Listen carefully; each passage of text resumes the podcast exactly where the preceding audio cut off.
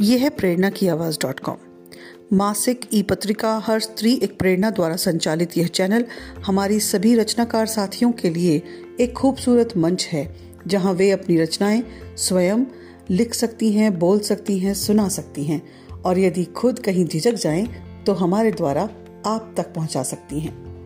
इसी संदर्भ में अंतर्राष्ट्रीय महिला दिवस पर हम मना रहे हैं नारित्व का महा उत्सव। और आज हमारे साथ हैं हमारी युवा रचनाकार राजस्थान की डॉक्टर प्रेरणा दाधीच जी हाँ आज हम सुनाने जा रहे हैं उनकी रचित यह रचना, सुनो, ओ स्त्री।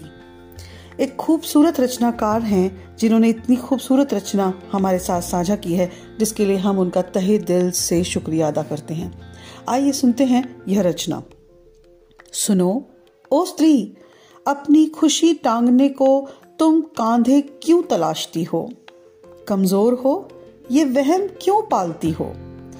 खुश रहो ना, खुश रहो कि ये काजल तुम्हारी आँखों में आकर संवर जाता है। खुश रहो कि कालिक को भी तुम निखार देती हो। खुश रहो कि तुम्हारा माथा बिंदिया की खुश नसीबी है। खुश रहो कि तुम्हारा रोम रोम बेशकीमती है।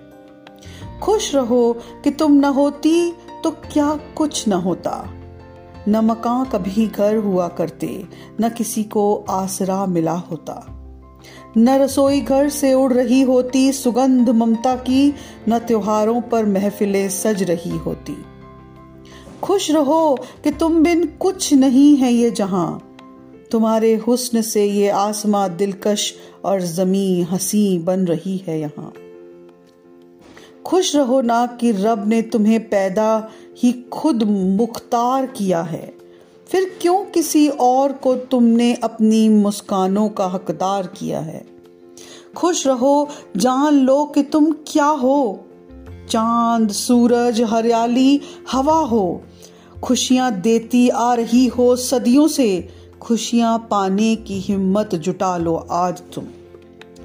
कभी बेबाक कुछ गुनगुना लिया करो। अपनी मुस्कुराहटों के फूलों को अपने संघर्ष की मिट्टी में खिलने दो आज।